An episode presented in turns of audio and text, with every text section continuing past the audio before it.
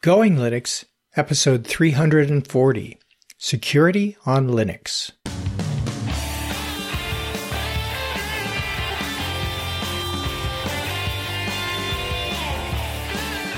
Welcome to the Going Linux podcast. I'm your host, Larry Bushy.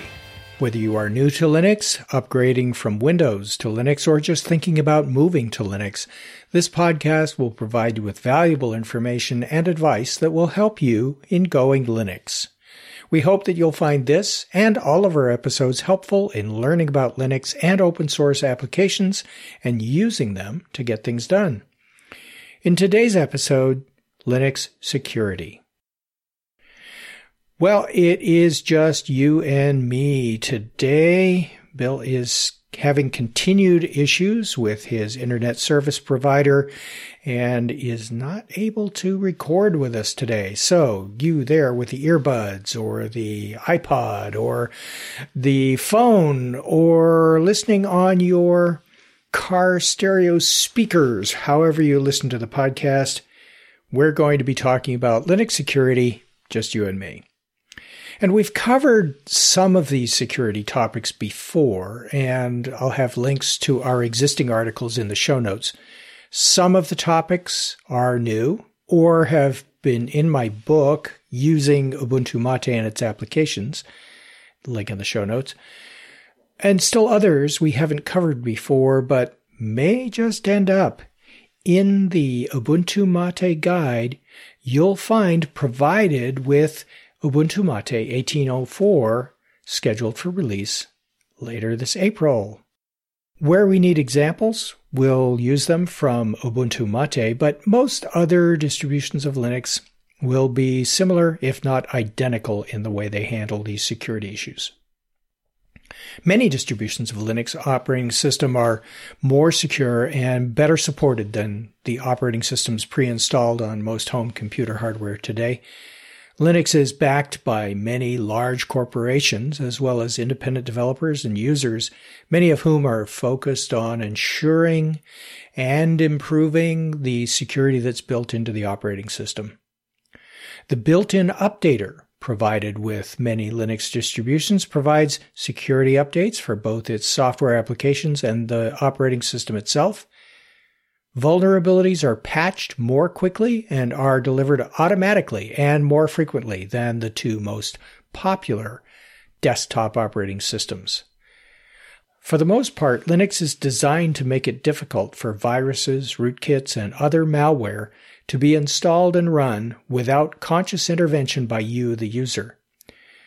Linux users are not administrators by default. Administrators, or root users, on any computer system, have permission to do anything they want, including doing damage to the system. So to be extra secure, most Linux distributions require you to provide your administrator password to install or run programs as root every single time. Unlike operating systems that update only once a month, most Linux distributions receive updates continuously. The updates include security patches for the operating system and its installed applications, and are all provided on the same frequent schedule. This ensures that you have the latest protection for all of your computer software as soon as it's available. So let's get started with some basic security guidelines for Linux. Canonical lists just over 30 Linux viruses and worms in its published malware list.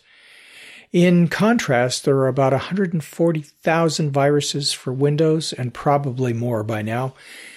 So if you dual boot with Windows, run Windows in a virtual machine, use Wine, or simply share files with Windows using friends, scan the files for viruses. That's guideline number one.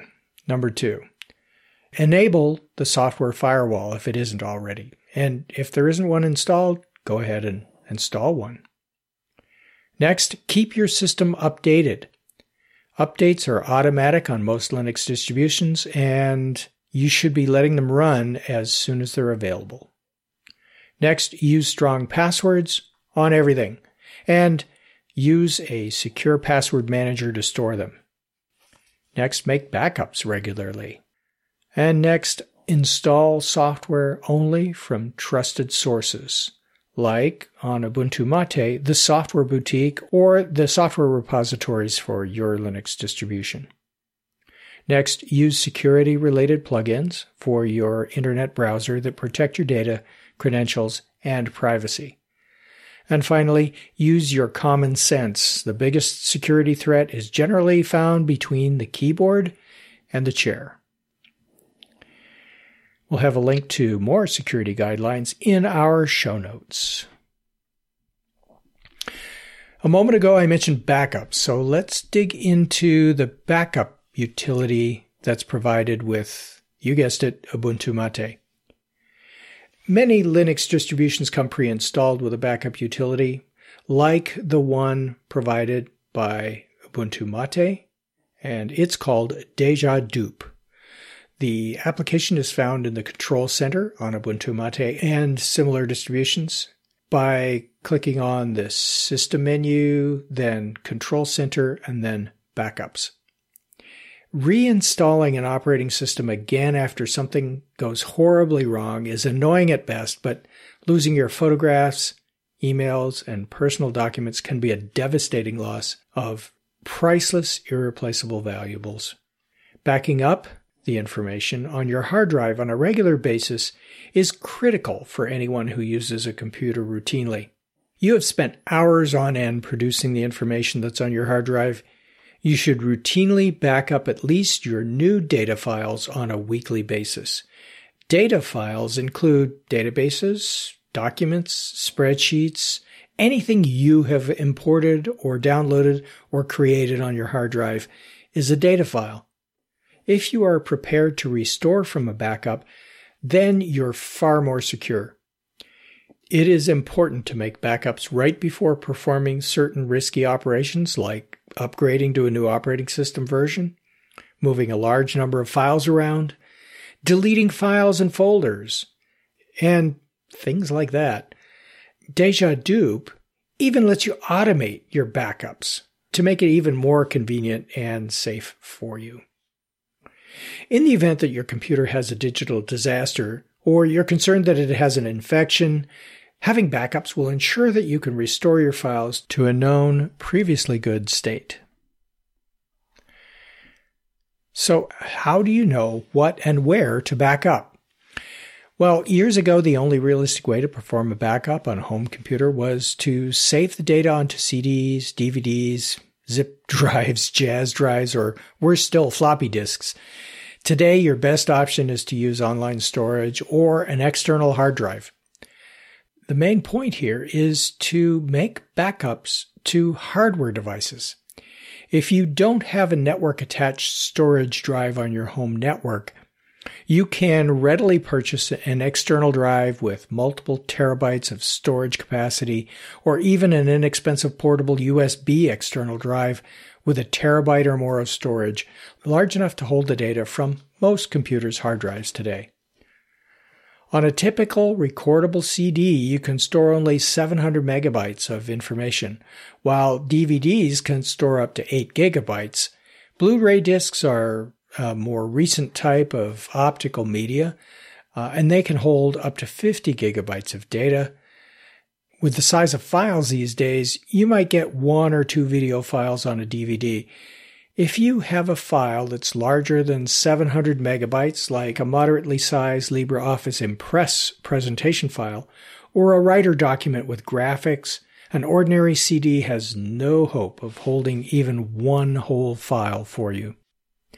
When backing up data files, it's not always necessary to back up every single file you have on your hard drive, although it's a good idea to do that monthly. On most Linux distributions, few files, if any, outside of your home folder need to be backed up at all. If a disaster were to happen and you lost your computer or your hard drive, for most people you could simply reinstall the operating system and your applications in well under an hour, then restore the backed up contents of your home folder. Your home folder contains the information that you have created yourself, including your mail file and the settings and preferences for most of your applications. If you have a home network, you may be lucky enough to own a multi-terabyte hard drive accessible to any computer on the network. Large external files have become so inexpensive that it is wise to include an external hard drive in your budget when you're buying a new computer. Instead of being stored on your computer's hard drive, the files you copy to an external or networked drive are stored safely off of your computer. That way, if something happens to your computer's internal hard drive, or if you have your laptop stolen, all of your files are safely stored on an external device at home. An equivalent to a network drive, well, sort of, is an online offsite storage like Dropbox, Box, Google Drive, or Spider Oak. The advantage to this kind of backup is that your files are stored on the internet. Even if the worst were to happen and you lost everything to a fire or flood, your backups would be safe. And if you copy your files to online storage, you will also likely be able to access them from another computer, a tablet, or a smartphone if you need to. And perhaps the easiest way to ensure that you make your backups regularly is to automate the process using the backup software that comes pre-installed with most Linux operating systems. At least monthly, you should make a complete backup of everything, either by using the backup software or by simply copying to a second hard drive or network drive. Linux applications such as the pre-installed Ubuntu MATE backup solution Deja Dup can automate these backups for you. You do this so that you have a disaster recovery copy of all of your files. From a disaster recovery copy, you could restore your entire home folder to the condition it was in at the time of your last backup. If you do a complete backup monthly, the worst case is that you would have to restore less than a month's worth of additional data from your incremental data backups. Incremental backups contain only what's changed since your last full backup. We have a link to more on backups in our show notes. Another security feature of Linux is the Software Updater utility provided with many Linux distributions. The Software Updater available from the Ubuntu MATE Welcome application or from Ubuntu MATE's menus by clicking on System Administration Software Updater is the update manager for your system. The Software Updater periodically checks to see if new software and security updates are available for your computer. In most cases, the updates are for your operating system, all of its components, and most, if not all, of the installed applications. This ensures that you have the latest updates and protection for all of your computer's software as soon as it's available, not just once a month like other operating systems. After you launch the software updater from the menus, if the updates are available, the application lists the updates and asks if you want to install them now. Click Install Now to begin the download. A dialog box appears to confirm when the update is completed. On most Linux systems, the software updater is running in the background automatically, and on many of those systems you can control how frequently the system checks for updates and which, if any, updates get installed automatically without your intervention. Note as well that on many Ubuntu distributions, like Ubuntu MATE, when the operating system can't install all of the updates and upgrades at once, you'll see an option to perform a partial upgrade. You should normally choose that option, then restart if required, and check for additional updates right away using the software updater. You have control over when and how software updates occur. Use the settings button on the updater screen or from the menus choose System, Administration, Software and Updates, and then select the Updates tab. These are your options for controlling updates on Ubuntu MATE. You can choose from options to install updates categorized as important, recommended, unsupported, or any combination of those updates. You can have the updater automatically check for updates every day, every 2 days, every week, every 2 weeks, or turn off automatic checking altogether. You can have the updater automatically download and install security updates, download but not install them, or simply display the updates so that you can choose whether to download and install. For other updates, other than security updates, you can choose to display available updates as soon as they're available, every week or every 2 weeks. You can choose to be notified whenever there's a new release of Ubuntu MATE, only when there's a long-term support release, or never. It's your choice. And now, the final topic on security that we'll cover in this episode, it's definitely not the only other security provision provided by Linux, is firewalls. I mentioned this earlier.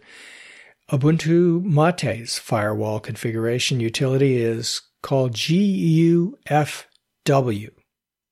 GUFW, if I remember correctly, is the GNOME Uncomplicated Firewall. And on Ubuntu MATE, you find it in the Control Center, listed as Firewall Configuration. And that provides you an uncomplicated way to manage your firewall settings. The firewall is not enabled by default in Ubuntu MATE because, by default, Ubuntu MATE does not open ports to the outside world. If you do choose to enable the firewall, and if you are a normal user, you'll be safe with these settings. Select On as the status, Deny as the setting for incoming, and Allow as the setting for outgoing. No need to set the firewall to auto-start. After you change the settings, they will remain in place until you change them again. And those are just some of the areas that Linux provides security for its users. It's designed to make it difficult for malware and other intrusions to infect your computer. Backups are generally built in and can be automated. The software is updated automatically and includes updates for both the operating system and, at the very least, the applications that are provided with the distribution and those that are installed through the software manager. And a firewall, if not provided with your distribution, is easily installed, and if it's not turned on by default, can easily be enabled.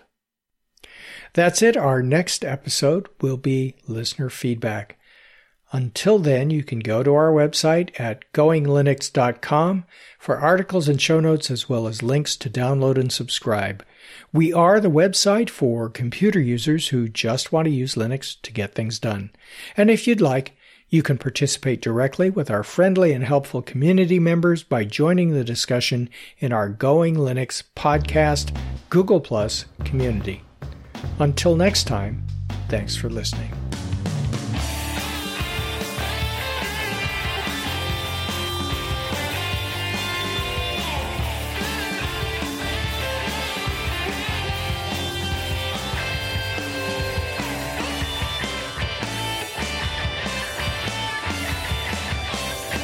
Theme music provided by Mark Blasco at PodcastThemes.com.